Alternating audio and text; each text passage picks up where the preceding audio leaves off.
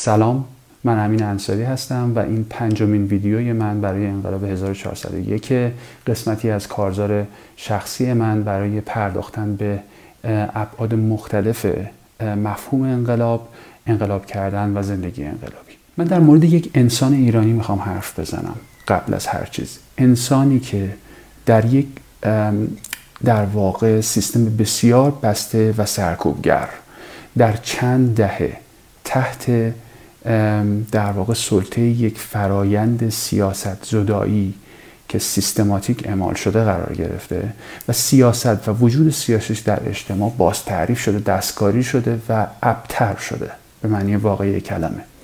انسانی که حضور سیاسیش و تاثیر سیاسیش در سازوکار یک جامعه و کشور تقلیل پیدا کرده به حضور هر چهار سال یک بار پای یک صندوق و رأی دادن.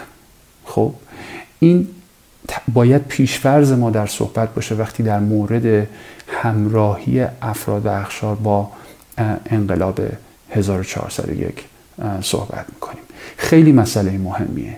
چون وقتی که شما چهار دهه با یک طرز تفکر و طرز نگاه زیسته باشی و در هیچ گونه فعالیت سنف یا تشکل اجتماعی و سیاسی به صورت جدی درگیر کمپین کردن درگیر تغییر ایجاد کردن درگیر کاری برای دیگری کردن نبوده باشید. این برای شما خیلی سخت خواهد بود که خودتون رو در قالب یک انقلاب به صورت فعال تعریف کنید.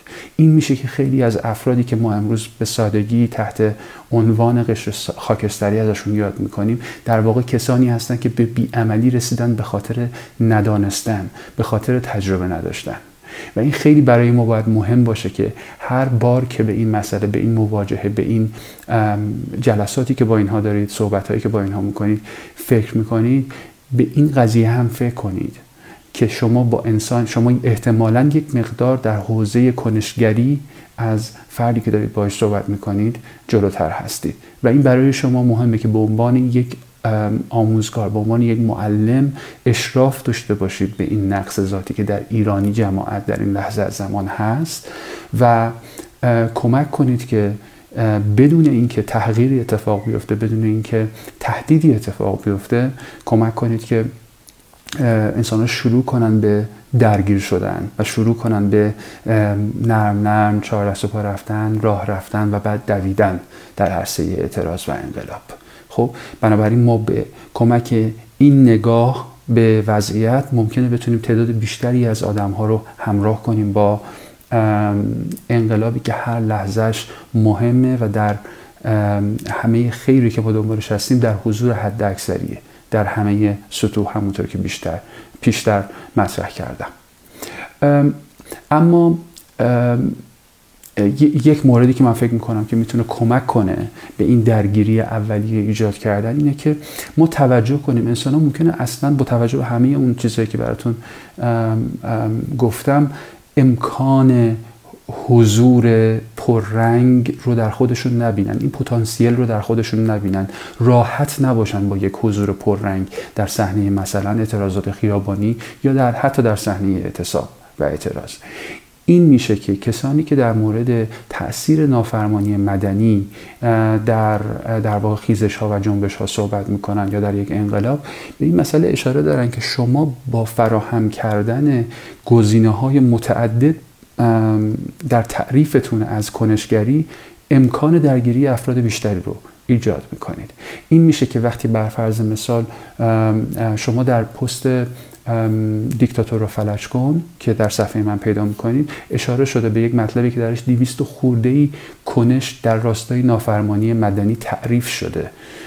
در اختیار در واقع کنشگران قرار گرفته که این رو پخش کنن و روی این تبلیغ کنن که انسان ها حتی با کندکاری یعنی انجام ندادن کارهاشون به سرعت مطلوب کارفرمایانشون به خصوص کارفرمایان دولتی و سیاسیشون می‌تونن به عرصه نافرمانی عمومی بپیوندن. می‌تونن قسمتی از اعتصابات فراگیر و اعتراضات فراگیر باشن.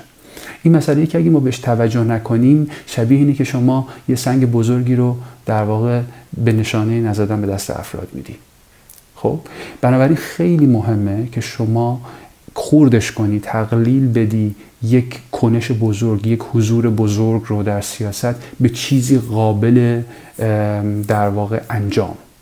مثل سر کار نرفتن مثل صحبت کردن با دیگران مثل تحریم اجتماعی که بسیار مهمه. کسانی که به صورت واضح با حکومت همکاری دارن با نیروی سرکوب همکاری دارن تحریم اجتماعی باید بشن توسط جامعه. و هر انسانی به شکل خودش بدون اینکه تهدید بشه از طرف یک گلوله شلاق یا زندان می‌تونه اینو انجام بده.